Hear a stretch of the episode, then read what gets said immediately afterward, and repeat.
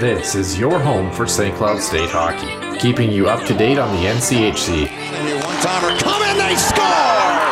Ripped in! A bomb from Pervix! Women's WCHA. So Dana Rasmussen fires and she scores! Dana Rasmussen for the Huskies alongside. The National Hockey League. Dwayne Kaprizov in for a chance to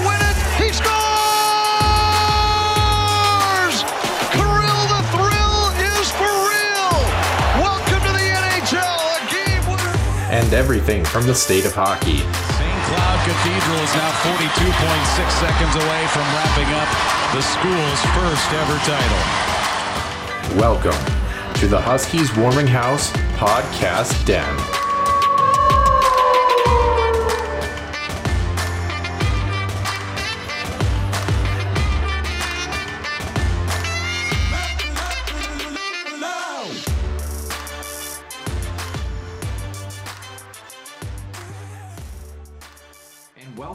Into episode number 64 for the Huskies Warming House podcast. I'm Noah Grant, joined alongside my co host and Nick Maxon. Nick, welcome in on this Sunday morning here. A little rainy in my neck of the woods, uh, fairly sunny in yours. We'll touch on that a little bit later, as well as the rain and sun of the Denver Pioneer season last year, going sub 500 for the first time since their inception into the NCHC. We're going to touch on some NHL news, specifically the Toronto Maple Leafs and their uh, collapse or Carey Price isms, if you will uh, against the Montreal Canadiens, losing in seven games in that one. You won't want to miss it. And we'll start this week with the Huskies Illustrated Weekly Roundup. Center Ice View News and Notes. Center Ice View provides you with the best coverage of St. Cloud State Huskies hockey from game notes, recaps, photos, and more. Go to centericeview.com.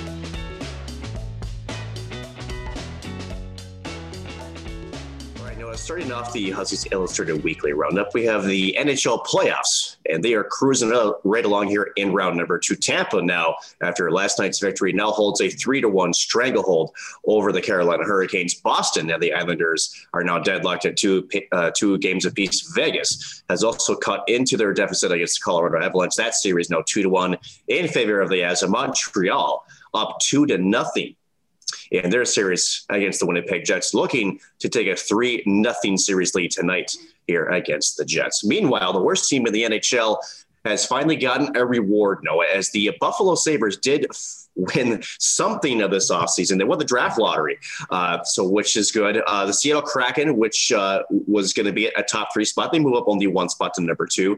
And the Anaheim Ducks uh, just switched back one spot to number three overall. New Jersey and Columbus run up the top five. Detroit drops uh, from fourth to sixth. Um, and, you know, honestly, here, Noah, this there's no really consensus player in this year's draft, honestly. Canadian defenseman and Michigan Wolverine defenseman Owen Power seems to be uh, the favorite. He is the top ranked North American skater in this year's draft. Swedish winger William Eklund is also the number one ranked international skater, according to NHL's Central Scouting. The Sabres have picked first overall three times in their franchise history. Uh, Gilbert Perreault in 1970, uh, Pierre Turgeon, that, that name might ring some bells in the National Hockey League. He was first overall in 1987. And then most recently, Rasmus Dahlin first overall in 2018. Slight correction there, Nick. Detroit actually did not drop from four to six. They dropped from one to four last year and currently sit in six this year. But nonetheless, uh, the Detroit Red Wings with Steve Yzerman at the helm, looking to continue their growth development, uh, getting back to the franchises of old. The NHL also prepares to announce a bevy of award winners during the Stanley Cup semifinals and Cup final. And the Minnesota Wild have a couple of names in the fold. Captain Jared Spurgeon joins Carolina's Jaccob Slavin and Toronto's Auston Matthews as Lady Byng finalists for the player who exhibits the best sportsmanship and gentlemanly conduct combined with a high standard of play. Not surprisingly, rookie sensation Kirill Kaprizov does top that Calder Trophy finalist for Rookie of the Year. 51 points in 55 games for the Russian, followed by Dallas forward Jason Robertson and Carolina goaltender Alex Nedeljkovic. Every team is also required to announce a nominee for the Bill Masterton Trophy, given each year to the player who best exemplifies the qualities of perseverance, sportsmanship, and dedication to hockey. Masterton, who of course did play for the Minnesota North Stars, died on January 15th of 1968 as a result of head injuries that he sustained falling into the post during a game. Minnesota's selection this year was Matt Dumba. Finally, in other wild news, 2020 first round draft pick Marco Rossi has finally hit the ice for the first time since his COVID 19 scare in late November of 2020 as he prepares to make a return to North America and the state of hockey. Let's look at some transactional news, Noah, here. Uh, the 2021 World uh, Championship for the women's will actually finally take place in Calgary, Alberta, Canada from August 20th to 30th. Uh, hockey kind of did make that announcement just this last Wednesday. The event was, so, uh, supposed to uh, take place in Nova Scotia in May, but it was abruptly canceled just weeks before the scheduled start date due to COVID 19 restrictions. There were some talks, Noah, that maybe would end up in Texas, but uh, good to see that it's finally gotten rescheduled in Canada again in the city of Calgary. On Long Island, the New York Islanders' new arena, UBS, is coming along pretty darn well. It's a new 17,000 seat capacity arena. It will open this fall to the Islanders, replacing the 14,000 seat Nassau Coliseum and also replacing the horrendously not hockey built Barclays Center, which I think uh, the NHL is looking to really get out of. Uh, design replicates Nassau's loud and old school nature while accommodating the new amenities, concerts, as well as more. Uh, heading to Columbus, 26 year old Seth Jones seems to be destined to test the free agency open market after the completion of next season. Jones informed the team he won't sign an extension with the club once he's eligible to do so and will be an unrestricted free agent for the first time in his career following the 2021 22 season. Uh, at a current $5.4 million cap hit uh, with 233 points in 381 games, uh, Columbus hopes Jones will stick with the team who's also searching for a new head coach after John Tortorella and the Columbus Blue Jackets mutually parted ways. Finally, let's go back up north towards the Canadian border here. The Vancouver Canucks have signed highly touted prospect Vasily Podz- uh, Pod, Podkolzin. Yeah, that's correct. Podkolzin. Yep. Podkolzin, yeah. You can tell it's early in a Sunday, folks. Uh, to his entry level deal, uh, the 10th overall pick from 2019 has 22 points in 51 games for St. Petersburg in the Continental Hockey League in Russia, suiting up for three World Junior uh, tournaments as well. Uh, he's going to be one heck of a guy to watch on a team that uh, I think Noah is not as far from being a playoff contender as most people think, even after this season. Yeah, and also a player that many probably won't forget his name in the coming future. A very good hockey player and probably a steal at 10th overall in that draft, but we'll have to see. In our last topic of the week, Canada did beat the United States in the World Championships for the men on Saturday, and some suspensions were handed out in the NHL. Canada did best the U.S. team 4 2 and will face Finland today on Sunday in the gold medal game as the Finns are coming off their win against Germany. The NHL has also upheld an appeal by Colorado's Nazem Kadri and stayed firm on his eight game suspension for a high hit against St. Louis in round one of the playoffs. Kadri will now bring his appeal to an arbitrator. Colorado is currently facing Vegas in round number two tonight, who will get forward Ryan Reaves back from a two game suspension for injuring Avalanche defenseman Ryan Graves. Rounding things off, Winnipeg's Mark Scheifele was handed a four game ban after a charging major on Montreal's Jake Evans led to an injury. Scheifele was extremely displeased with the announcement, while Evans is currently out with a concussion.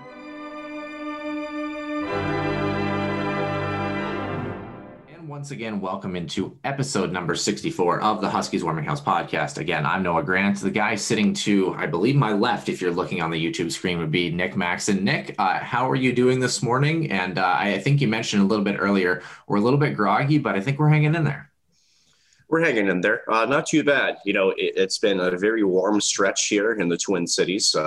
Again, in typical Minnesota fashion, we don't really get that spring that we wanted. You know, that 50s, that 70s. It's that nice, comfortable weather where you kind of you know warm yourself up to the heat. Uh, no, we decided just to flip a switch and turn the heat on high, and it's going to be in the triple digits again today as it was yesterday. Uh, but I'm enjoying it. I like the heat. I'd rather um, have the hot than the cold, at least for right now.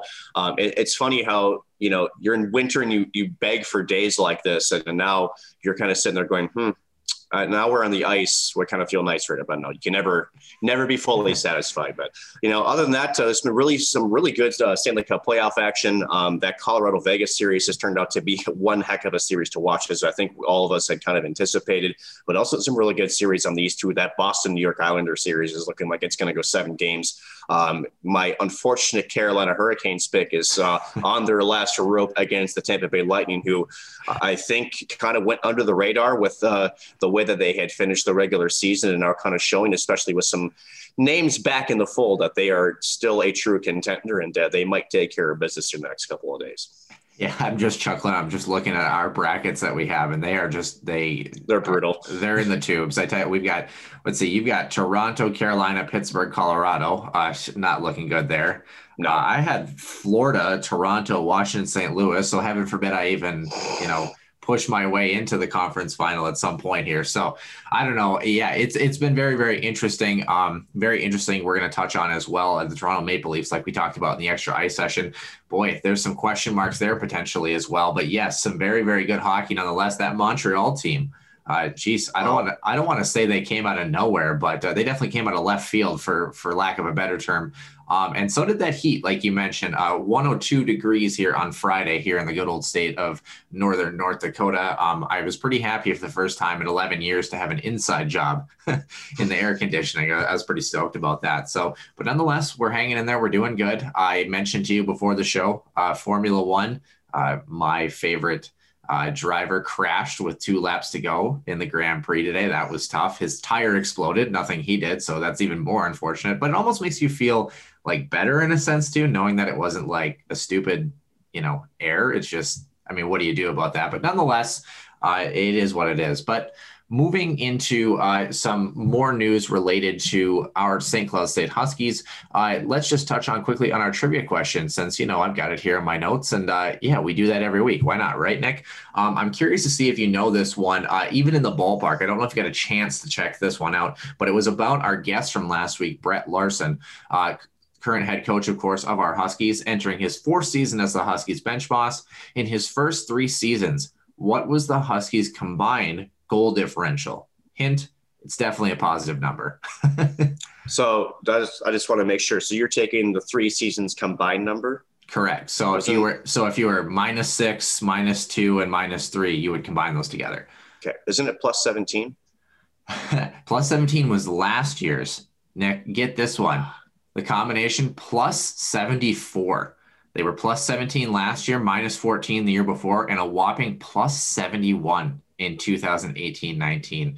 Of course, uh, we like we mentioned, we had Brett Larson on last week, so you can definitely check out uh, his interview with us and his uh, his trivia soiree. I found out last week as well. I can't do math. Nick, I said he was nine and one. He was eight and two. We got the got the last question wrong. Um, so there's me again, not being able to do math. But uh, are, are, are you surprised? No, I don't think anybody is. One math I can do though, Nick. Uh, the Denver Pioneers, who is our team here this week that we're covering uh, in our NCHC preview, week number three. They were 10, 13, and 1 last year, 19% power play, 84% on the PK. Their goal differential, speaking of those, uh, do you have any idea what their goal differential was last year, Nick? No, but I know it wasn't great, um, which is surprising for this hockey team. You would be surprised. Goal differential for the Pioneers, plus one. Isn't Still that great? Yeah, I mean, yeah. you, you'd like it to be a little bit higher. Interesting though, right? 2.79 goals per game, 2.75 goals against. Here's an interesting stat. They finished fifth in the NCHC at 31 points. Western Michigan had two more points, but two more games played as well. Their shot differential plus 124, one of the best in the NCHC. So it's kind of an interesting uh, analysis, if you will, with the Denver Pioneers, who kind of just seemed like a meh team. Didn't really find a way to gain a whole lot of traction last year, like we've seen for the Pioneer teams in years past. They had a long streak of winning twenty uh, of winning twenty games during a normal season, uh, a huge streak. Um, it, what did you think about this Pioneers club as you watched them and the season evolved? I think it was surprising um, how much they struggled offensively. Um, you know, when you look at the shot differential, you know, and of course, you know, we can have that conversation about advanced analytics. You know, one thing I noticed about Denver was a lot of shots from not high quality chance areas. Um, again, quantity over quality sometimes does not get the job done. Now, in the playoffs, it might, because you know all you need sometimes is to have that one slip through. But Denver just really never seemed to me like they really were able to get a sustained and dangerous attack going on offense, and that was something that really surprised me. Um, let's just take one name for example, a sophomore uh, Bobby Brink, who was a guy that was you know highly touted again from uh, Chanhassen, Minnesota. Only two goals last year, and he's a guy that uh, I think spent some time, I believe, in their bottom six, and he was a guy that was supposed to be in that top three type role, and uh, you could probably attribute that to the sophomore slump. And I do think a lot of their players struggled last year. Um, hard to really pinpoint it, but I, you know, I, am very curious at how this team is going to look this year because I, I, really want to write this off as a fluke for this squad. I know Matt Carle's a heck of a hockey coach. Um, they're getting some good transfers in. They're losing some transfers out, sure. Um, but I do feel like, you know, again, Matt Carle to me is a really good hockey coach, and I think he's going to get this guy corrected. I should say, uh, I, almost did the same thing. It's actually David Carle, Matt Carle. David Carle, Matt. Yeah, yeah geez, Matt Carle. Right. Matt, Matt Carle, the course, defenseman. Yes, yeah, of course played for the Pioneers, had a good career with the Tampa Bay Lightning, Philadelphia Flyers as well. Um, I, I do the same thing all the time. I'm like, is Matt Carle there? No, it's David. Carle. I feel I feel bad. Sorry, David, about that. But no, like, sir, he's one of the better young coaches in college hockey. Uh, he's a brilliant hockey mind, really, really good with getting his players to buy it, and I think he's going to right the ship this year. I know that we have him fifth this year, Noah, only because there's a lot of unknowns with this we, squad. But if we we have know, them sixth actually um, right sixth. now, which which is to your point. I think that you're going to make it is definitely they're a team that could easily finish third, you know, or second yes. in, in the NCHC, right? Yes, I mean when you got Bowling Green transfer coming in, um, let me pull up his name here real quick. Um, Hundred points already in his career. Uh, Cameron Wright uh, coming over from Bowling Green. Uh, you know they're injecting some offense, so again that tells me that they're aware of uh, what they were lacking and they're addressing it. You know through a transfer portal acquisition, which is always uh, always you know a good way to do it. I know St. Cloud has utilized the transfer portal again very well last year for themselves, more on the defensive front. Uh, but you know again when you can pluck those you know one or two players that can can fit a nice role for you, it's going to be very good for him. And I think Denver's going to rebound this year um, as long as I, I, think the start's critical for them. I think the pod, they were struggling. I just don't think it they really ever were able to really turn it around and get on the right path and get sustained uh, back to the way that they used to play. So it'll be interesting. But uh, again, I think I was more surprised uh, again by just where this team fell, if anything, because I think they're a much better squad on paper than they actually performed. Yeah, just one of those years. Cameron Wright, like you mentioned, entering uh, his fifth year uh, from Bowling Green here, 144 games played, 51 goals, 50 assists for 101 points, had 29 points for a career best last year, and has had 20 points at least in every season so far. Very, very impressive uh, for him. Um, and, and, you talk about the coaching staff, right? I think it's interesting. Uh, the, the head coach, David Carle, actually the Richard and Kitsia Goodman head coach, as it's referred to out in Denver there in his four season, 55 wins over his previous three years. Um, and at the time of his hire was the youngest coach in NCAA Division One hockey at 28. Uh, an interesting backstory for David Carle as well. Unfortunately, didn't have the career that Matt Carle had. Um, you know, he he actually served as a student assistant coach with the Pioneers after being dosed, diagnosed with hypertrophic cardiomyopathy, which is a disease of the muscle of the heart, and he was forced to retire from his playing career. He graduated from the university in 2012, but was selected by Tampa in the seventh round back in 2008. And you know, he was recruited to play at Denver before you know getting his diagnosis as well. So you talk about a guy that's really, um, I would say, very understanding of what it takes to face a little bit of adversity, right? And understanding that last year was a season they weren't looking for. Uh, he knows how to right the ship, and the crew that he's got with him, uh, I think, is really important to touch on here. Tavis MacMillan in his sixth season uh, as an assistant coach for the Pioneers. Of course, part of that 2017 national championship, bunch of Frozen Four appearances and tournament appearances, and served eight seasons as a scout with the Jets before that time. And then Dallas Ferguson, of course, uh, coaching Calgary Hitmen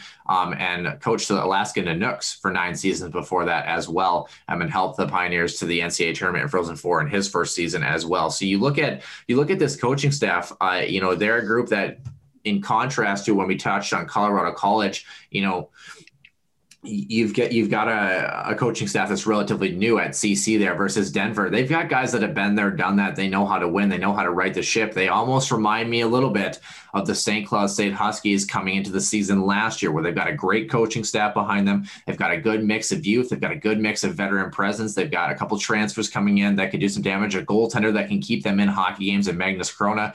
It'll be interesting to see if this group, uh, you know, starts to I don't want to say text that take that next step, but really starts to find their groove again, if you will. Um, and speaking of Magnus Chrona, Nick, um, he was a goaltender. I believe he's entering his junior year this year. Uh, he was a goaltender we saw in his freshman year, had flashes of brilliance, uh, you know, kind of up and down, if you will. Is he a goaltender that you feel can be the guy for the Denver Pioneers and maybe, you know, still has another step to take in his game, if you will?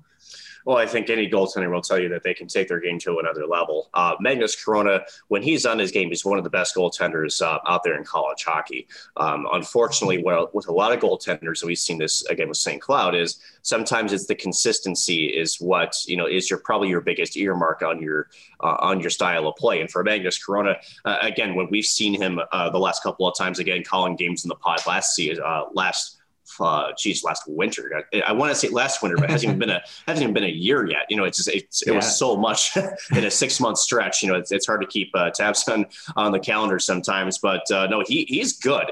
Uh, the question is going to be, you know, is he going to elevate his game? And more importantly, is the defense in front of him, meaning the forwards and the defensive pairing, are they going to elevate their game to make his job a little bit easier too? I think if there's one thing that often gets missed in goaltending talk is, you know, what's that play? What's that structure in front of you? You know, and you know, it's it, it, goes back and forth. You know, it's this ballerina dance. You and I both know this, Noah, is, you know, a goaltender will play off of the structure in front of him. If he feels comfortable, he's going to play his game. He's going to stay in his crease. He's not going to overplay. If he feels like things are struggling, he might try to do a little bit too much. And I think with Denver, uh, we saw their offensive numbers you know, only a plus one a goal differential, but that just means that, you know, they really didn't have a lead. They weren't, you know, maybe close hockey games, but really didn't really have that, you know, feeling of settling down and defending a lead either. So I think uh, Magnus Chrona is that guy for them. I mean, obviously with hockey and anything in sports, you know, there'll be someone, you know, trying to take that position away from him.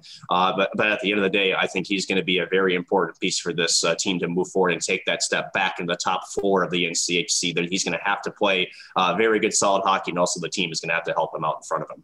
Yeah, they had a good look in the NCHC pod, I thought. Um, you know, but like you mentioned, kind of a, a, little bit of an identity crisis, a little bit last year, if you will, and mm-hmm. it, it, speaks to the testament of how strong their program has been. When we had Brett Larson on, the question was, you know, who is the team that, uh, you know, the Huskies finally beat, quote unquote, on the road, if you will. Granted, was the second game in the pod for the first time in forever. It was the Denver Pioneers since 2015. They and of course currently in Denver's arena, they still haven't won since 2015. The Huskies haven't. So they're, you know, the Pioneers are a great, great program. Um, they did lose two defensemen uh, to that transfer portal and um, one to graduation on top of that, if you will. Um, Griffin Mendel in his grad transfer to Quinnipiac, he had 20 points in his career. And then Slava Demin is a junior moving to Massachusetts, 31 points in 96 games, a fourth round pick to the Vegas Golden Knights. He's a, he's a bit of a tough loss in that back end losing two forwards as well. Steven Jandric uh, transferring to Merrimack, only spent one season and had six points with Denver. Um, he was at Anchorage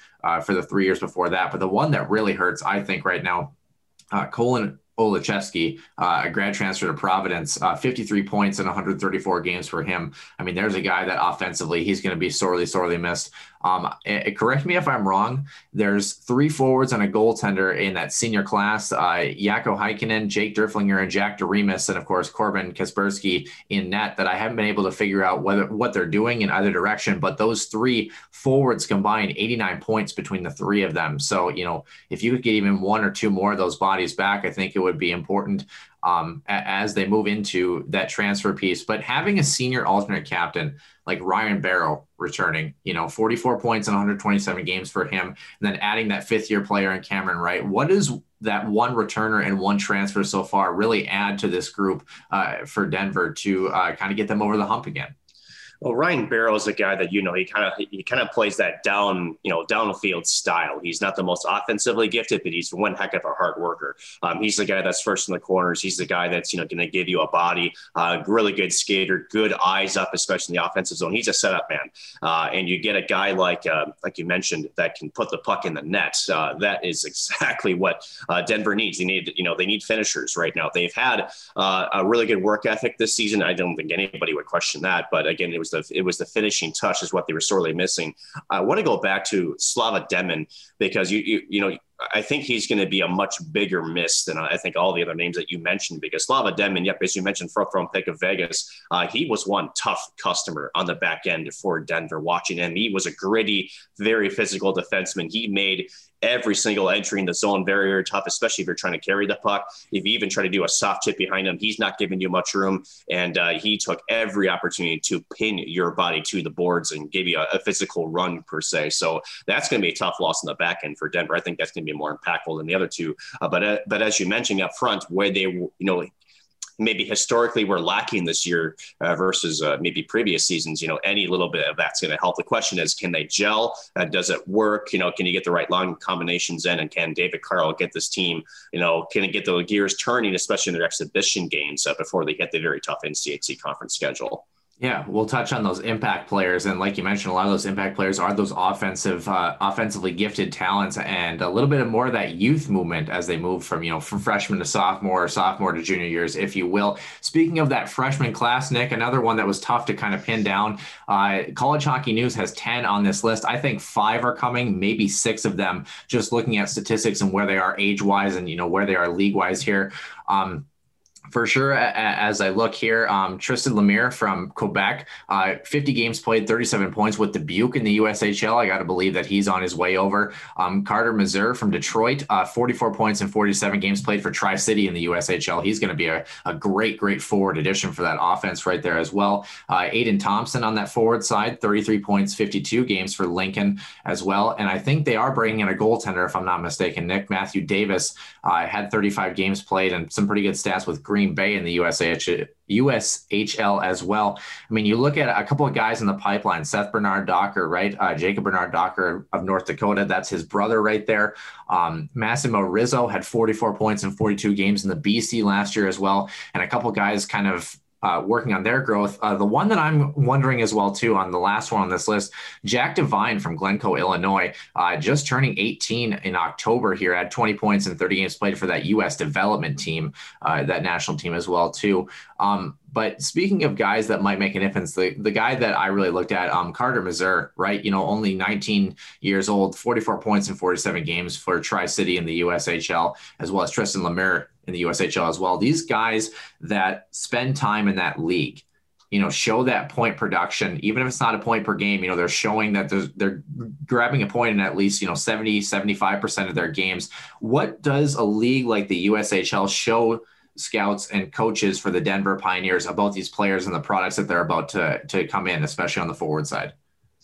Well, we know the USHL uh, is the premier junior league in the entire country. Uh, it, it's you know, and it's important for players who who maybe aren't in those top echelon, you know, I guess early development high school programs. Uh, you know, a lot of that is here in Minnesota, right? Uh, you have players that will play through high school and then, you know, they still want to play college hockey, but no, they need some more development in the USHL. If you're trying to make that next step, especially to a high tier NCHC opponent, that's where you need to go.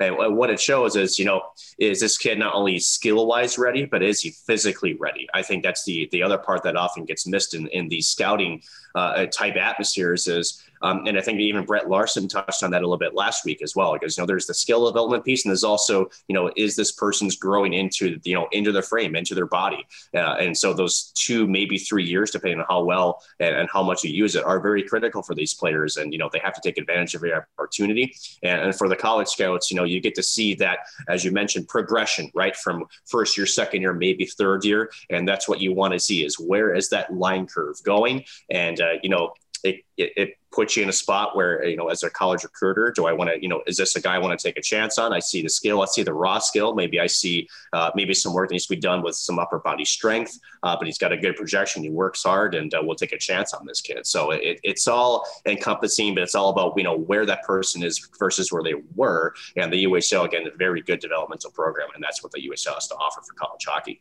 Yeah it'll be interesting to see what class they bring in as well. Uh, again we don't know what those four seniors are going to be doing. So who knows? They might be bringing in all 10 guys and saying, you know, we're going to develop, you know, these guys that maybe didn't have the point production they were looking for.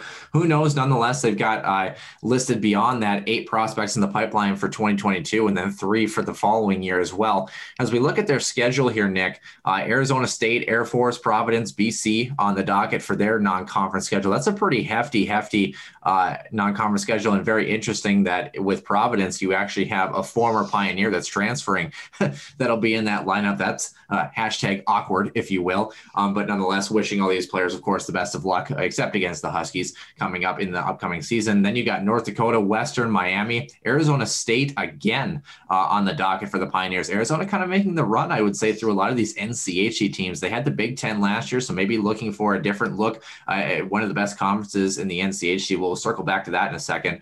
Uh, Duluth and then Fairbanks uh, makes a visit. Of course, that uh, Nanooks connection, uh, if you will. Uh, Omaha, St. Cloud is on the docket, of course. Colorado College, Miami, uh, Duluth, Western, Omaha, and CC again to round out that schedule. The Huskies only visiting once uh, to the Denver Pioneers in the upcoming season. But Arizona State, on a quick little side tangent, how do you think they might fare against the Denver Pioneers and the rest of the NCHC crew this year?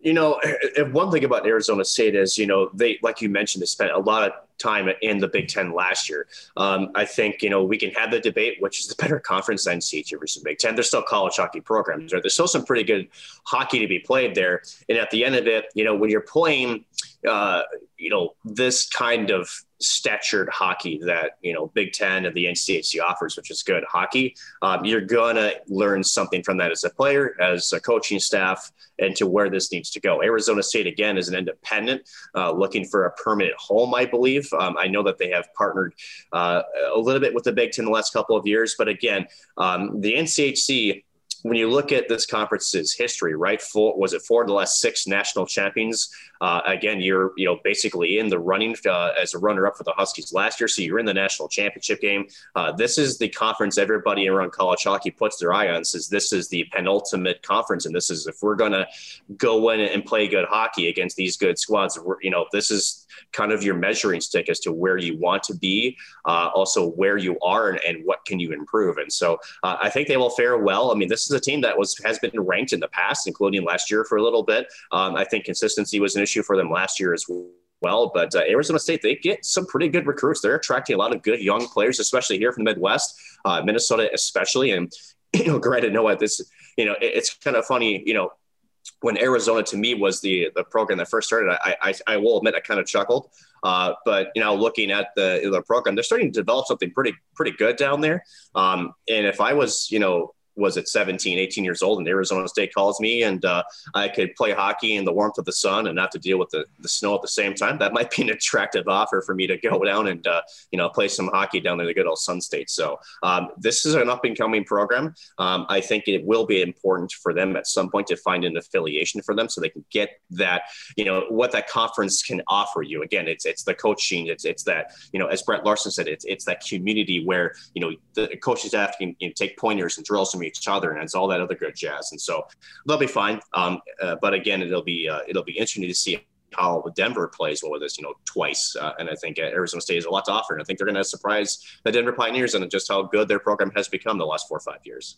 Yeah, ASU is a is a group that their facilities, you know, and, and, of course their success with other sports as well, kind of kind of paid dividends early on for that program, and now they've really started to build. Of course, they were on the road for every game last year in the Big Ten and ran into a, a huge injury bug on top of that as well, um, and still put a very very good effort together. So yeah, it'll be interesting to see where they end up. Uh, again, there's that travel expense for the other teams too. That's the biggest challenge I think for Arizona, just the distance, but their play and their style of play, I think, is going to give this Pioneers team a run for their money. But the Pioneers have a couple of players that they can rely on to push back, if you will. I have four impact players on my on my list, Nick. Um, are, are, there a, a, couple of guys? First, I want to get your opinion before I go to mine. Are there a couple of guys for you that you feel are kind of the guys that uh, you know maybe Denver's looking for? I know you mentioned Bobby Brink. He's on my list. Is he one of those guys that you feel needs to have a, a bounce back year, if you will?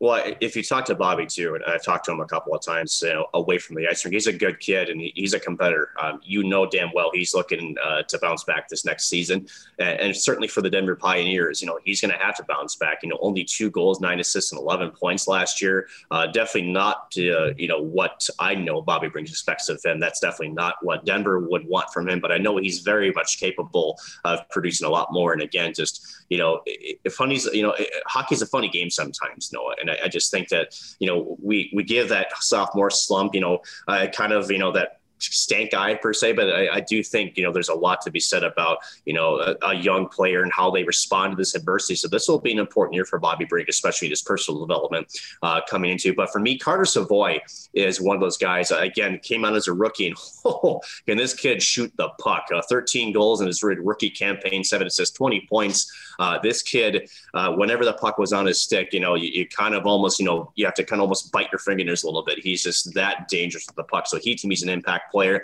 going into his sophomore season. So trying to avoid maybe that little that sophomore something that Bobby Brink had uh, experienced this last year. Uh, and so he's going to be, to me, a, a, necessary impact player. Hopefully he can avoid that turn down and continue to have that production we saw from his freshman campaign, which I think he will do.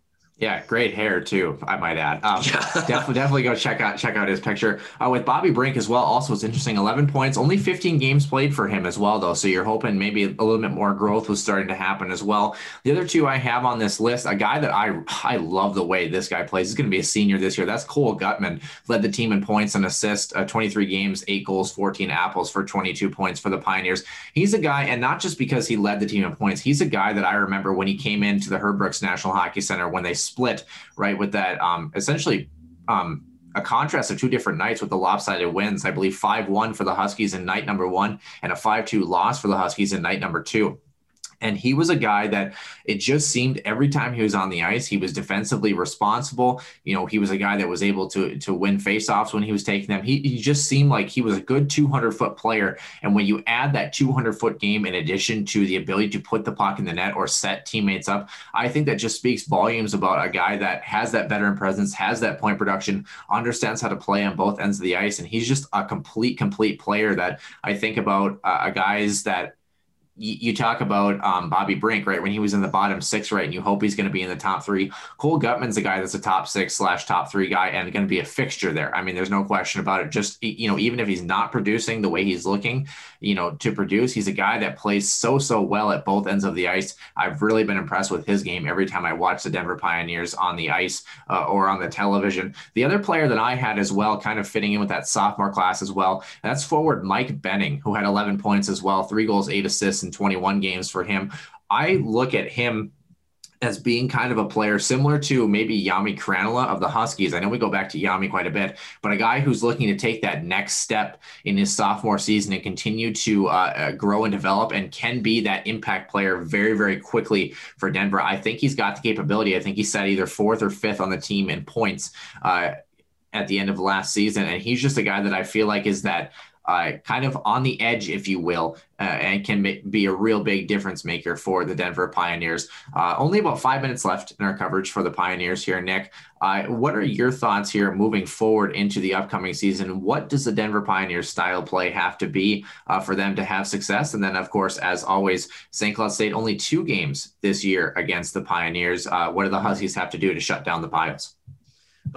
at least historically, they've been a very good cycle team. Um, and and you know at, at, times you know we saw it this year, and the the problem was uh, for them this year was getting out of the cycle and, and setting up high quality dangerous chances. A lot of the times defensively, teams are very good about keeping them to the outside, so they were resorting to those shots from the wall, shots from the point, uh, shots were getting blocked, and so you know they have to continue that. Now again, we're going to talk about how it, with the uh, an NHL team here in the extra ice, how you know there's some disappointment there, but you can't overcorrect either. Um, and I think you know for Denver, there's there's a lot of good things that are happening, uh, but it's that maybe that five to ten percent addition that they have to do that's really going to put them in a much better position. And so for me, it's going to be just you know they do so well. So don't abandon that. But now it's how do you figure out maybe some different ways to get guys into the slot? How you get some more high quality chan- uh, danger chances? They have guys. We mentioned names already with Carter Savoie and Bobby Brink and others that can and have historically put a puck in the net. They got a transfer coming in that's got 100 points on his career already. So they've got the tools now. How can they put the system in place to get them in the best spots? And again, it's going to be their play away from the puck. Um, that's going to be uh, uh, most important for for St. Cloud. I think again their defensive core is one of the best in the entire NCHC in terms of positioning, in terms of you know making sure that you're between uh, the opposing forward and the goaltender. So just boxing out, you know, again making sure that you're taking the player, don't take up space, uh, and again just continue to keep them to the outside. Again, if you can just lead with your stick, maybe force that puck up the wall, and just just continue them to cycle the puck, let them carry it around. Uh, as long as they're not getting into the interior part of the ice, that's how you defend them. And then of course with St. Cloud once you get that possession, it's those quick transition plays, up ice with speed as a group, uh, and then trying to use that again, that forecheck that the Huskies are so well known for to generate their offense, uh, both either on their rush or getting up their cycle game on the opposite side of the puck too. And you know, again with Denver, um, you can make them defend. Um, it's going to be a good night for any team that goes against them. Yeah, I, I like those answers. Um, I, when I think about St. Cloud State's game plan against the Pioneers, and granted, they played them in game number two of the pod, was supposed to be game number three for the Huskies, but of course, CC ha- ha- had their things going on as well. Um, Denver was a team that the Huskies really didn't get a whole lot of a look at uh, this past season uh, as well. I mean, we really got to see them in the NCHC playoffs really, you know, push, I believe, was it North Dakota to that overtime game as well. But you know it, they were that team that was kind of in the in the other half of the conference in the other division if you will and really the huskies didn't get a chance to watch them for the first time in quite a while um, so i think if you're st cloud state um, one of the things that has historically made Denver so good is they're one of those teams that has the ability to get into a track meet and outrace you. And I think if you're St. Cloud, as much as you want to play with your speed and your skill, I think it's all about slowing the pace down a little bit against this Denver team as well. Because what do you know good hockey players and guys who can put the puck in the net want? They want that time and space. They want that speed, the ability to burn by defenders. I think if you're St. Cloud, it's got to be more of a controlled effort against the Pioneers. I know that sounds weird. You know, if, you, if you're a team that's able to, you know, kind of have your your foot on the throat, if you will, of the Pioneers and the Huskies, definitely go for it. But I also think that you know the run and gun style sometimes maybe is advantageous to a team like Denver, and the Huskies have to be aware of that. On the other side for Denver, um, my key for them, uh, it's kind of an odd one. It's not really so much style of play, uh, it's kind of a hand in hand relationship, if you will. Number one, I think they just got to relax. I think they just got to take a deep breath and say, you know what, if we're not scoring earlier, it's not going the way that, you know, we're hoping, just relax. We're going to be okay. We're going to be all right. Don't grip the sticks too tight. But the other piece that goes along with that, I think they just need to get a couple of wins early out of the gate, like you mentioned, that start and have a little bit of confidence for their goal scores just to get back to form and feel like, you know what, all right, we've wiped the 2020 21 slate, you know, off. It's gone. We're in here to a new season. We're ready to rock and roll. We're going to make our climb back up the NCHC standings. And again, you and I have them pegged, you know, in that fifth, sixth spot, something like that. Uh, they're a team that easily could be in that top four and safely in that top four if they get back to form. Again, this is a group that we talked about Miami and the Redhawks, right? And we talked about how they could be kind of the the silent dark horse of the NCHC. This is the the loud dark horse of the NCHC, if you will, for the Denver Pioneers. Uh, I think if they return to form, they're going to be a handful for any team that gets them on any given night. Um, so yeah, it should be interesting to watch. Uh, we wish, of course, the Denver Pioneers the best of luck against every team except the St. Cloud State Huskies. Nick, do you have anything else to add uh, for the Pioneers here? Uh, no, I, again, I, I, think we're going to uh, see a quick turnaround for the Pioneers this year. At least that's my prediction. Um, again, if they have that good start, like you mentioned, uh, we could be seeing them a top four, if not maybe top three. Um, they're a squad that I think you know. It, I think it's it's safe to say that, that they underperformed last year. I think it is safe to say that. Um, and if they do get back to form, this is going to be a very dangerous team to watch. Again, great coaching staff, great players, and with the guys coming in to replace some of those that are leaving, I think they've got a good mix to try to get uh, to try to fix what they were lacking uh, last season. Yeah, they're certainly looking to prove that last season was an anomaly, but teams that. Uh, uh, the last couple seasons have been a lot of anomalies and a question mark of anomalies. That's the Toronto Maple Leafs. So we're going to touch on them next next and their uh, collapse, if you will, against the Montreal Canadiens. So stay tuned for our extra ice session.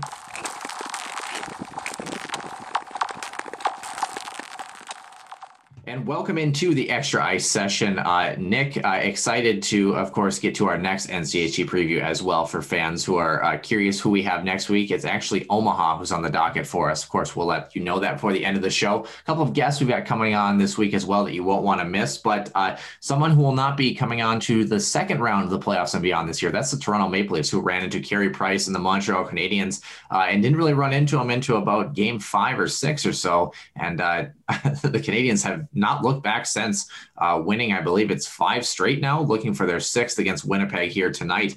Yeah, see, I can count one, two, three, four, five. Um, but as long as it's on one hand, you're good. But there's there's five guys that we can also count on for the Toronto Maple Leafs that are kind of their core group that's going to be around for the next three years as well. I don't think Auston Matthews is going anywhere, but other than that, I would say everybody's a question mark for this Toronto Maple Leafs group. The question is. Uh, what does Toronto do next? And let's rewind the clock back before we even hit there. What happened to Toronto in general after having a stranglehold 3-1 series lead against the lesser Montreal Canadiens? And when I say lesser, yes, they were the worst. They they were not, you know, to the same caliber of the Toronto Maple Leafs. Let's just be real. Well, a couple of things. So, uh, first of all, I want to make one comment. I don't think everybody else on this roster is a question mark. Um, I don't think Tavares is going anywhere. Mitch Marner is not going anywhere, and neither is William Nylander. Those guys are not going anywhere. But beyond that, you have some question marks. Morgan Rielly, uh, to me, is a guy that could be maybe a question mark for him, even though that he's one of the better defensemen. Uh, Jake Muzzin is not going anywhere, but I digress. We'll get into that a little bit later. Um, what happened to the Toronto Maple Leafs? Uh, what happened was they beat themselves. Um, honestly, uh, Carey Price. No disrespect to Carey Price because he's one hell of a goaltender.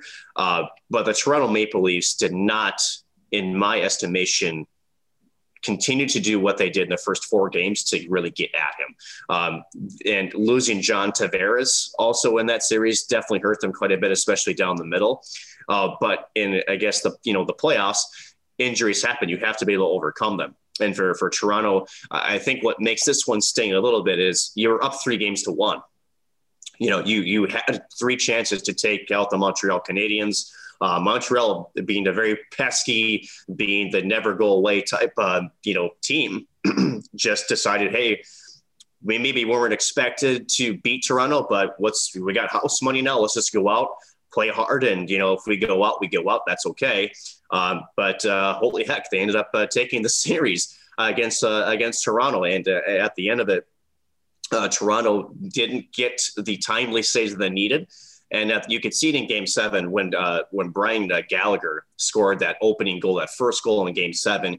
You could see the grips on the sticks with the Toronto Maple Leafs players. They could have easily turned the sticks to sawdust. Um, the pressure was all right there, and you can see this team was not playing like you mentioned with that killer instinct, which has been a big talk, especially around Canadian media right now. They look like they're a team that was like, crap, here we go again. I don't want to lose this hockey game. And they just didn't seem like, uh, you know, they were.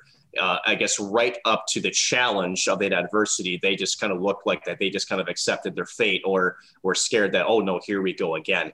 There's a lot of pressure on this hockey squad, and I, I, get it. That's a heavy, heavy hockey market in Toronto. Um, ask Phil Kessel; he'll tell you all about it. Um, uh, but at the end of it, you know, I think what's important for this Maple Leaf squad and for fans of the Toronto Maple Leafs is you are closer than what you think you are, and you can be mad at Kyle Dubas, which is funny because you were praising the sort of midseason acquisitions that you did give it to him, and now you're pissed off at him for those same acquisitions. You can't have it both ways. Um, I do think there are some questions as far as to how this team is constructed. I think that's going to be the bigger question mark.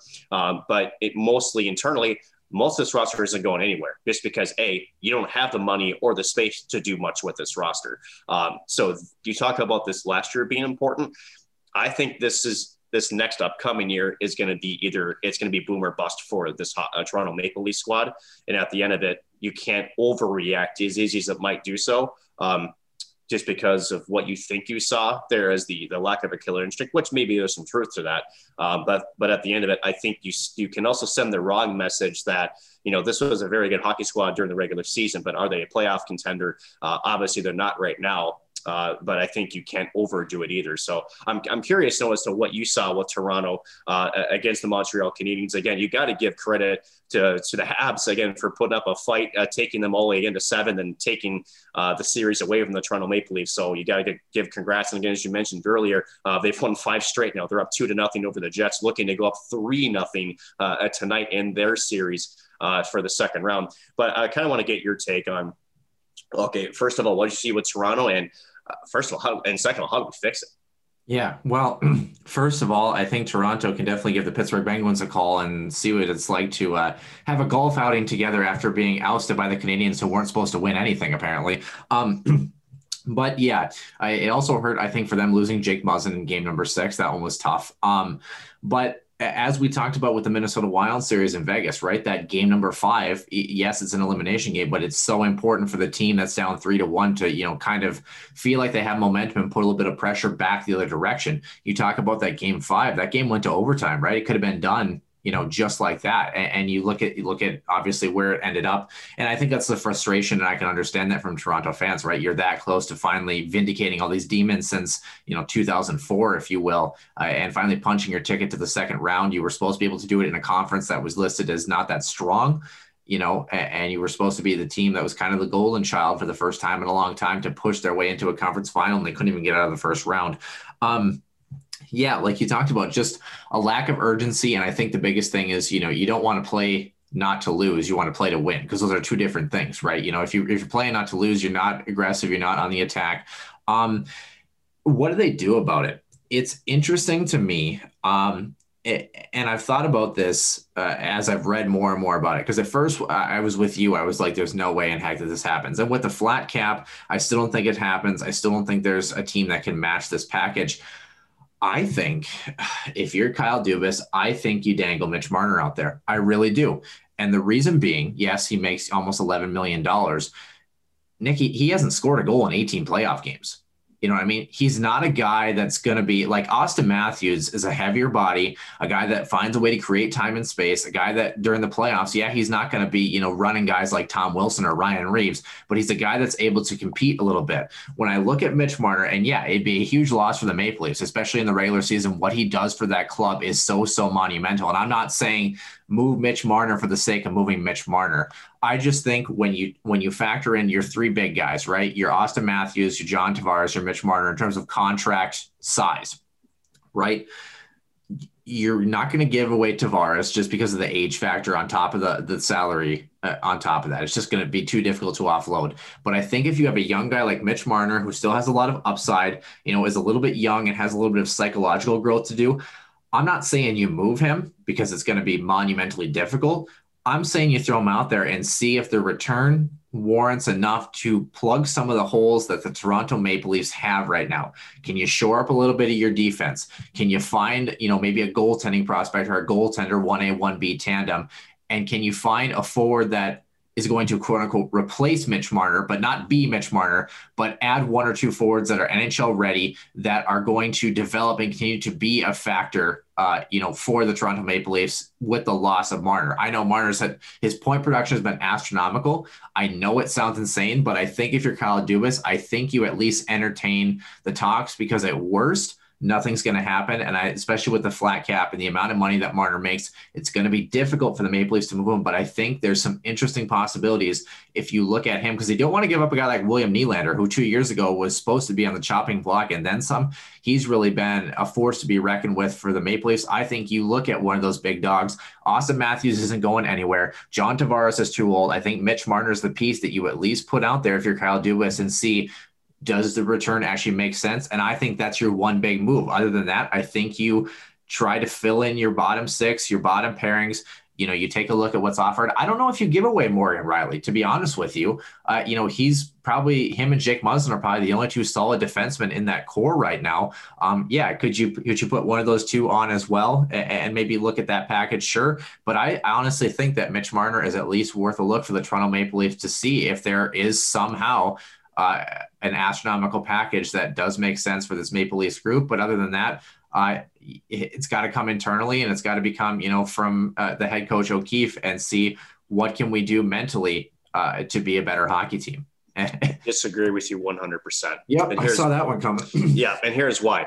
So uh, for Mitch Marner, yeah, he hasn't scored a goal, but to me, he's not pegged to me as a goal scorer. I know he was a goal scorer in London in the old Ontario Hockey League, but you got to remember Mitch Marner, not the biggest kid. He's more of a setup guy to me. But let's take a look at some stats since you brought it up. Uh, William Nylander was their leader in playoff goals with five. He had eight points overall. Uh, Jason Spezza had three. Jake Muzzin had a couple. A bunch of players at one.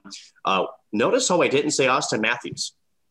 Auston Matthews had one goal in seven games, four assists for five points. And what about it? Auston Matthews is the guy who detracts with the puck, though. Mitch Marner is Here's, not not a guy to me that your argument your argument was he hasn't scored a playoff goal. Here's here here here's what I'm saying. So w- between William Nylander, who was basically in that top three with you know Marner and uh, Matthews there for you know a little bit. The last couple of seasons was kind of in that second line role. Let's take a look at that first line, Matthews uh, and Marner. Again, one goal between the two of them. And again, how many power play opportunities did we see uh, with these guys as well? So at, at, at, the end of it, you know their power play was astronomically abysmal uh, during the playoffs as well. I think what I think what has to happen here is first of all with the flat cap Marner ain't going anywhere. There's no one that can afford to take on ten and a half million without giving up salary. Um, and for teams right now that are struggling to even get to the roster cap um, with you know with the flat cap. How are you going to give up two players to take out one? So to me, he's not going anywhere. I think some of the bigger question marks that Toronto has is first of all Zach Hyman. Zach Hyman's guy to me is kind of that sandpaper guy that I think mm-hmm. plays really really well with some of their top six forwards. Uh, if they can get him on a team friendly deal, he was on a uh, two and a quarter million dollar a year uh, cap hit this last season. I think he wants to return, but the question is will there be any money left over? Again, I think they have uh, their biggest need is not only in goal, but also on defense. But let's go through some of the guys that uh, do not have a contract. Riley Nash at 32, uh, 2.75 million. He's not coming back. Pure rental for me. Uh, Wayne Simmonds was a guy to me that I, I think it's a, a good question to ask, and I'm going to throw this out to you, Noah. Did Wayne Simmonds actually provide? What the Maple Leafs really looking for this season. And I would argue that that's an interesting response that you might have coming for me. Uh, can can I say meh? Is that is that is that a fair no, answer? right, right, and you that's know? and I think that and I think that goes to speak. You know, they wanted that guy that can get in, kind of mix things up. You know, kind of have that playoff presence, and I I just didn't see that from Wayne Simmonds. Not only regular season, but definitely in the playoffs. Yeah, I I think that's a fair assessment. Um, you, you know, and that's going back to my point. I'm not saying I'm not saying like throw throw the cards away. Mitch Marner's gone. See you later. You know that sort of thing. My my question is this: when you're talking about guys like Joe Thornton, right, who is almost 42 years old, you're talking about guys like Wayne Simmonds, you know, that are kind of in that bottom six. Toronto, for how much money they spend on their high end talent, they are not a deep hockey team. Like, like don't make that mistakes. Yep. Their bottom six is not that great. Their defensive core is not that great. They have to rely on a lot in their goaltending, which then they love to crucify their goaltenders when they can't buy a save when they're getting, you know, outshot or the, the game is eight to seven because they're playing a run and gun style. You know, my my thought is this, you know, first of all, let me ask you this. Yeah, you talked about Auston Matthews, you know, not scoring in the playoffs this year. Between Auston Matthews and Mitch Marner, who are you taking? Like if you're building if you're building a franchise, do you take Auston Matthews? Do you take Mitch Marner? Be honest with me. So the the answer is obvious. You're taking the center number one, because it's hard to find that center depth. Uh, and I like the shot of Auston Matthews as far as a goal scorer. But to me, the, the, there's both some defensive liabilities also with Auston Matthews. And yeah, so, okay, but but but but at its base, though, you're taking Auston Matthews over Mitch Marner. I, anybody is. He's just uh, he just got that extra offensive gear that Mitch Marner doesn't have. Now, Mitch Marner is a hell of a hockey player. Like, do not get me wrong. There's a reason why I'm saying you at least put your feelers out there to see if there's anything that's possible because I think, yes, it would suck to lose Mitch Marner, but I think he's a guy that if you find somehow the right trade partner, you can fill one or two forward spots or one or two defensive spots and a forward spot. You can fill three or four spots with one guy that gets you closer to that spot. Are you going to lose a little bit of high end production? Yes, but Mitch Marner is only one guy. And when I look at Mitch Marner in the playoffs versus Auston Matthews, when I talk, when you talk about a guy like Zach Hyman, that grit, that sandpaper finish, Auston Matthews is a bigger, heavier guy. Like Auston Matthews to me is a guy that I feel like can go in the corner and at least, you know, kind of engage and get the job done. Like you mentioned, Marner's a playmaker. That's his game. That's his style. Yes, you pair him with the right guys. Sure, that's all right. But we've seen it so often in playoff hockey where guys like that have success in the regular season. And when it comes playoff time, they can't match the physicality or can't find that time and space using their own body and their own frame. Again, not detracting from Mitch Marner. He's a fantastic hockey player, but that's why I'm putting him out there because of his age, um, really, if Mitch Marner's making $6 million a year, we're not having this conversation. You're definitely hanging on to him. It's just the fact that Toronto is so tight up against the cap, and they've gone through this cycle so long of essentially paying their high end guys, which is fine. They produce, they do their job for the most part, but then their bottom six and their bottom four defensive pairing really, really suffers. And when it comes to playoff time, they don't have the depth to make it happen. So that's why I'm at least saying I think it's worth entertaining the idea of saying, here's a young guy that makes a lot of money that out of the three big guys that make money, I think teams are most inclined to at least think about, you know, obviously, because Auston Matthews isn't going anywhere. So yeah. Well, none of them are. And, and so first of all, so no, so the reason why I say that it's not what I would do. Um, again, you're you're talking from a standpoint of you know, I, I, guess just looking at it from a clean slate. You have to remember Kyle Dubas uh, is the one who constructed this team, and he's been very clear that nobody's going anywhere. Uh, not only that, but I think it's also easy to say is that okay, we have an expansion draft coming up, right? So who would they? So you know he's going to protect all four of those guys, right? Nylander, Marner, uh, Auston, and Tavares. Um, at the end of it, um, I think what it, what it comes down to is so if, if, if I'm Kyle Dubas and you know those four aren't going anywhere, again, I'm going to stick to my guns on that. Here's what you got. You have Ilya Mikheyev, um, again, 26 years old, 1.645 million. I think he's a good solid bottom six. But again, does he have that skill, that tandem? Maybe, maybe not. Uh, I don't think uh, Wayne Simmonds returns. Nick Foligno's not coming back. Uh, Pierre Engvall is a pure fourth liner. Uh, you know, can pot a goal or the here or there, uh, but it, to me, he's nothing special. Alex Galchenyuk, I think actually thought played at, at times okay with Toronto. Uh, he's kind of a question mark for me. Um, Jason Spezza, I do think he comes back on a league minimum deal. Uh, Joe Thornton, I actually do think he finally retires. Let's go to the defensive core. Zach Bogosian to me, uh, as as no disrespect to Zach Bogosian, but I don't think he's he's a guy that they can keep moving forward. I just don't think he's got the speed enough. Ben Hutton, uh, to me, at 28 years old, 950,000, uh, maybe he's back. Uh, Travis Dermott, I thought played all right. Again, he's he's new. And then Martin Marincin, uh, again at 29, uh, $700,000 league minimum. Um, I just I don't know. You're hearing a lot of this though, league minimums. And the league minimums is when you go back to that depth problem. You have so much high, you have to balance it with so much low. Um, is it a coaching issue? Is, is, should this go to Sheldon Keefe, or maybe you have to start splitting up Matthews, Marner, Tavares, uh, and, and Nylander, some of these guys to maybe spread out that wealth on offense? Maybe it's a coaching thing. Um, Freddie Andersen again, I, I think net when you are the starting goaltender for four or five years and put up as the backup against uh, behind Jack Campbell uh, at 31, I think Freddie Andersen will test the free agency market. I don't think he returns to uh, uh, to Toronto Maple Leafs, but they have some guys coming up. Uh, I think one name I was surprised that didn't get called up this year. I know it was Nick Robertson. Yeah. Uh, you know, only 19 years of age. Uh, he's a guy that I think shows that he is, you know, very capable forward. He will definitely be with a big club next year, um, at least in my opinion. And then the big question mark defensively: How about Timothy Liljegren? Uh, again, 22 years old. You know, a, a first a first round pick. Uh, I think he's a guy that you know is going to have a shot to make the team. And so I think Toronto's going to be looking for with them. And when you talk about trying to shed cap, you know, I know a lot of people bring up Seattle. Seattle in the expansion draft, and we can go into this, but I'll keep it as short as I can. Seattle and Vegas are in, are in two completely different environments. Seattle doesn't have to do any phone calls right now. If anything, I would expect Seattle to take a league minimum salary cap, have all this cap space, and say, hey, Toronto, if you're looking to make some moves, I got some cap space. Would you be willing to make a trade? If, if I'm Seattle, that's how I play the expansion draft. You get, you know, you, you play your cards right. You get 30 to 30, maybe sorry, 28 to 30 million dollars in cap space. Then you go up to teams and say, hey, you need some help. Well, I got some help for you if you need to offload some money. Uh, I know Nashville might be calling for that. Maybe New Jersey might be calling for that. So um, at the end of it, maybe Toronto maybe makes a trade with them. Uh, but again, I just don't see Kyle Dubas making any moves. Um, so, uh, which brings us back to how do you fix this? I think this team, uh, first of all, those bottom six guys, uh, are we really looking at Joe Thornton as, as a guy that matches style of play with the other, you know, the top six? I don't think so. Um, I think this team needs to get younger in the bottom six. I think they need to get faster, and I also think they need to get some some better t- two way on the back end.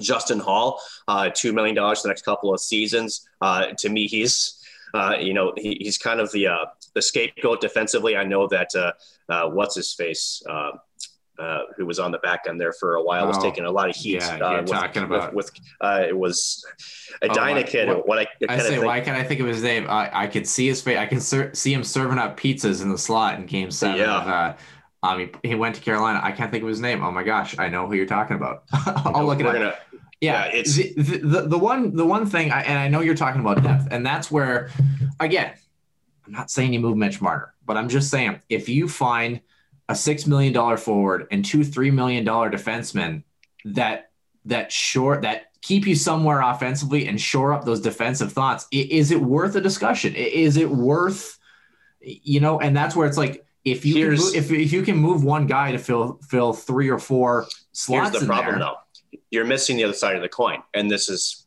this is where nhl nick puts the hammer down.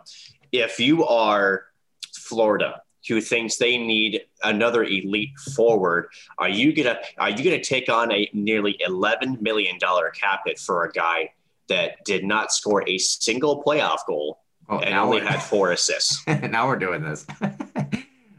So no, but you but you think that's that's why he doesn't get moved. His cap hit's one thing, but also think about what that cap hit is relates to how much he costs per points and all that other good jazz, right? If I'm any team and looking, yeah, regular season he's been great. Playoffs where it really matters and where Florida's really trying to make a push, and this using Florida as an example, is 11 million for four points over seven games and zero goals. Is that the kind of contract, you know, cost if you want to call it to take on? The answer is no right now.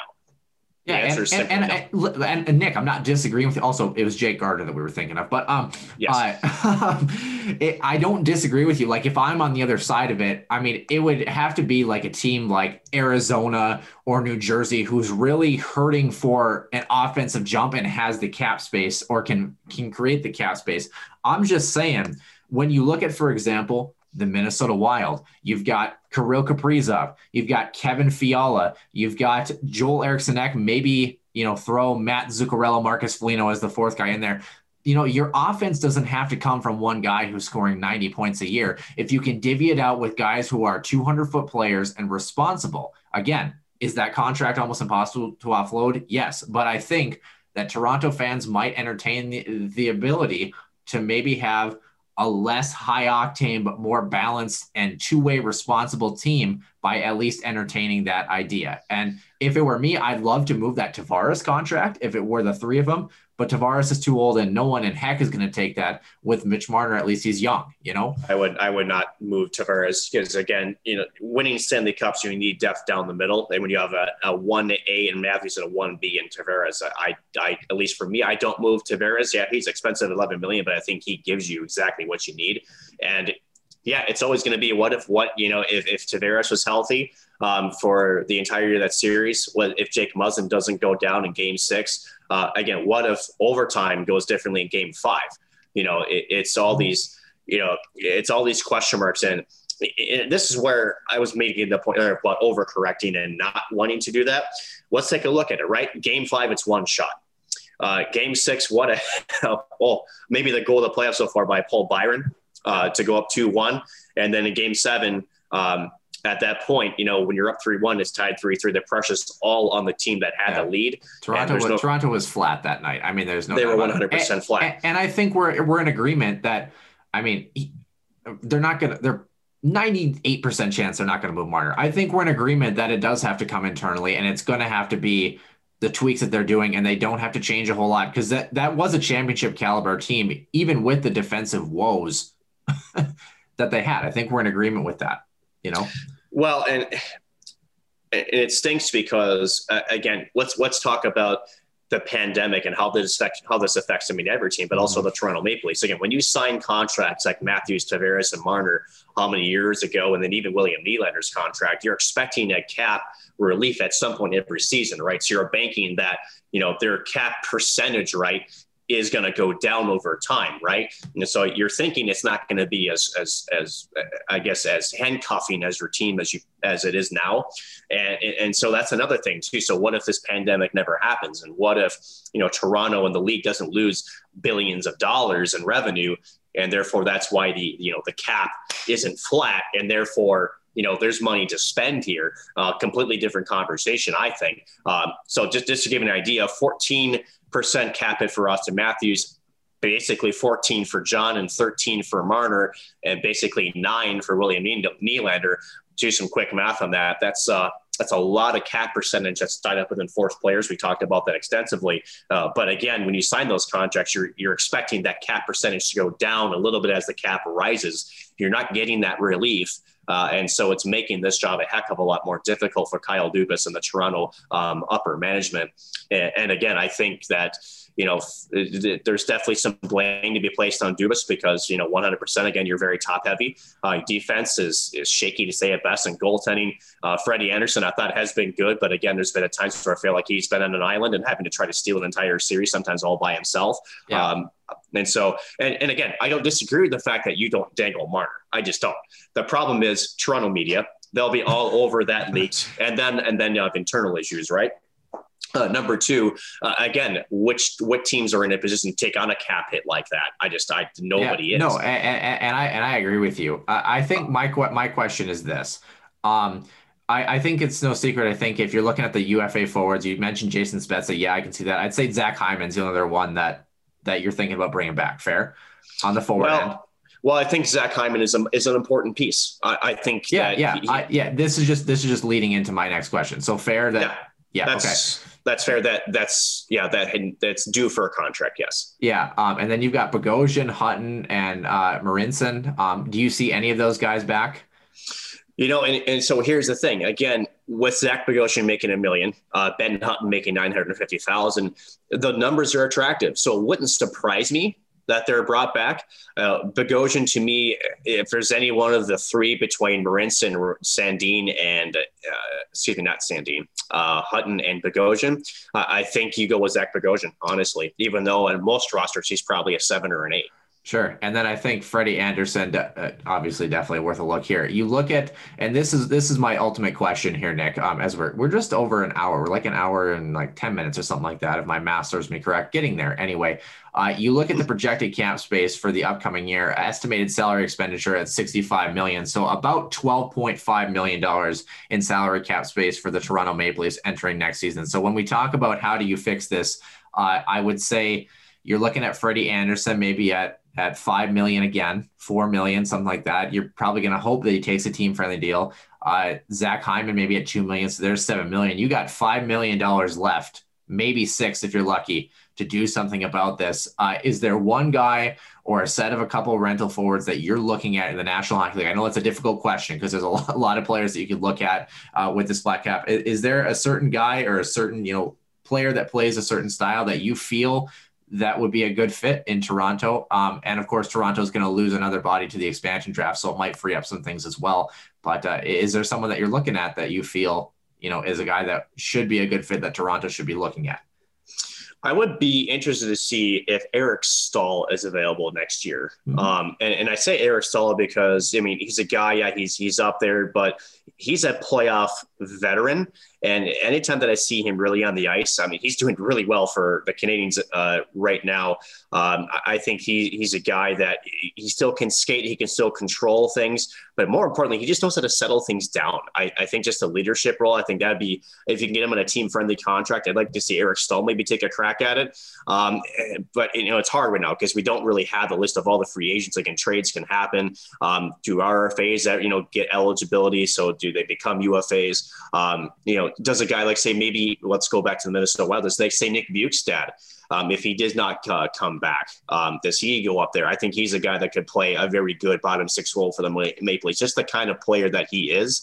Um, I think that he'd be a really good addition to uh, a Toronto Maple Leafs because again, he can skate. One of the things that I think what hurt Toronto in this season was that bottom six really was slow. It was much bigger of a contrast between their top six uh, than I think Toronto really wanted. Um, and so they basically had two different, almost two different hockey teams on the ice, uh, depending on which line was out there. Um, and yeah. I think that's a big problem for them.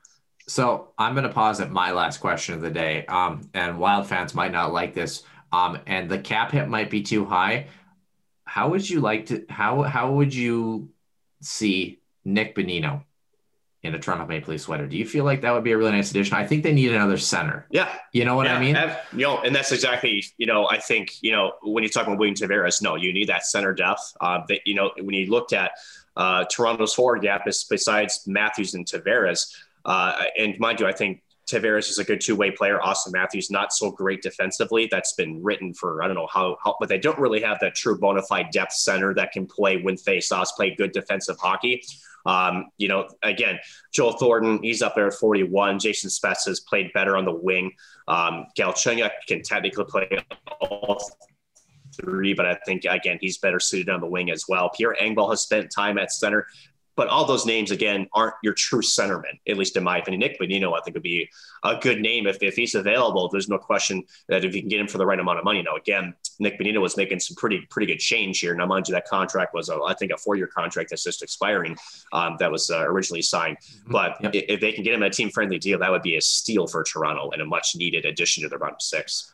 All right, so we're in agreement that Kevin Fiala, Matt Dumba, and seven first rounders are going for Mitch Marner, and Mitch Marner's coming back to the Wild. Um, Nick, do you have anything else to add on Toronto here?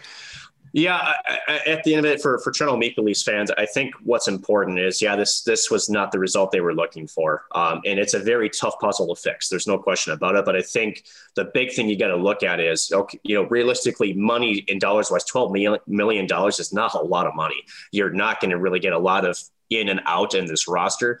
I'm curious as to when uh, it's July 17th, I believe, is when the restricted lists come out, or the, I should say the protected lists come out, uh, who Toronto is going to be protecting, because that's going to give us an idea maybe where Kyle Dubas is thinking.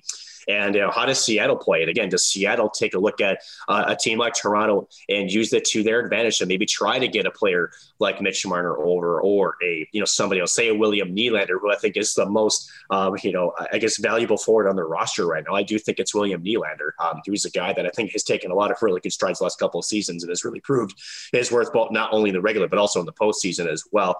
Um, so it's going to be interesting. I think that may be your only opportunity to try to make any significant improvements uh, here. But other than that, you're plucking in forwards here and there. But, you know, as you mentioned, this team is, they're a contender they're a contender. They need to make the right switches. I think they do need to get younger in their bottom six. Um, you're going to have to get some team friendly deals out there. And again, what helps the Maple Leafs is that there are a lot of other teams in this scenario. So they're not a team that's alone in trying to get players on reduced salaries. There's uh, you know a lot of teams. The Minnesota Wild after they signed Kaprizov, Fiala, and Eriksson Ek are going to be also looking to pinch some pennies on who they bring back as well. So mm-hmm. uh, you know there's there's could be some free agents out there that maybe weren't expecting, um, and maybe Toronto could take advantage of that. But um, at the end of it, they're okay. They need, you know, to maybe just switch some pieces around. They're, they're going to be fine. I think they're going to be okay. Yeah, and you know, you look at a team if you're a player that plays for, you know, I guess New Jersey, Arizona, teams like that, and you know, Toronto comes calling, you definitely think about that offer because even with their again their defensive liabilities, they're still a high octane offensive group, and uh, I think a lot of people uh, definitely at least entice the offer of at least thinking about playing in the six up in Toronto, if you will. But that will do it for episode number 64 here. Of course, catch us for the Healthy Scratch interview segment for episode number 54, where Pat Micheletti and Derek Felska um, are going to join us to talk a little bit Minnesota Wild, a little bit NHL, and a shade of some Huskies hockey talk as well. Um, and of course, check us out for episode number 65 coming up on Sunday as well. That will do it here as we're going to be covering. I should say we're going to be covering for episode number 65. It's going to be Omaha. and It's going to be on the docket. Forgot to make sure that we remember that one more time. Uh, for my co host, Nick Maxon, I'm Noah Grant, and we will see you in the den next week.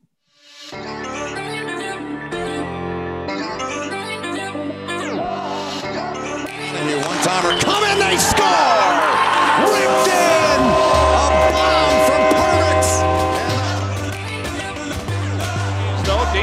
Rasmussen fires and she scores. Dana Rasmussen for the Huskies. Dwayne Kaprizov in for a chance to win it. He scores! Kirill the thrill is for real. Welcome to the NHL. A game winner. St. Cloud Cathedral is now 42.6 seconds away from wrapping up the school's first ever title.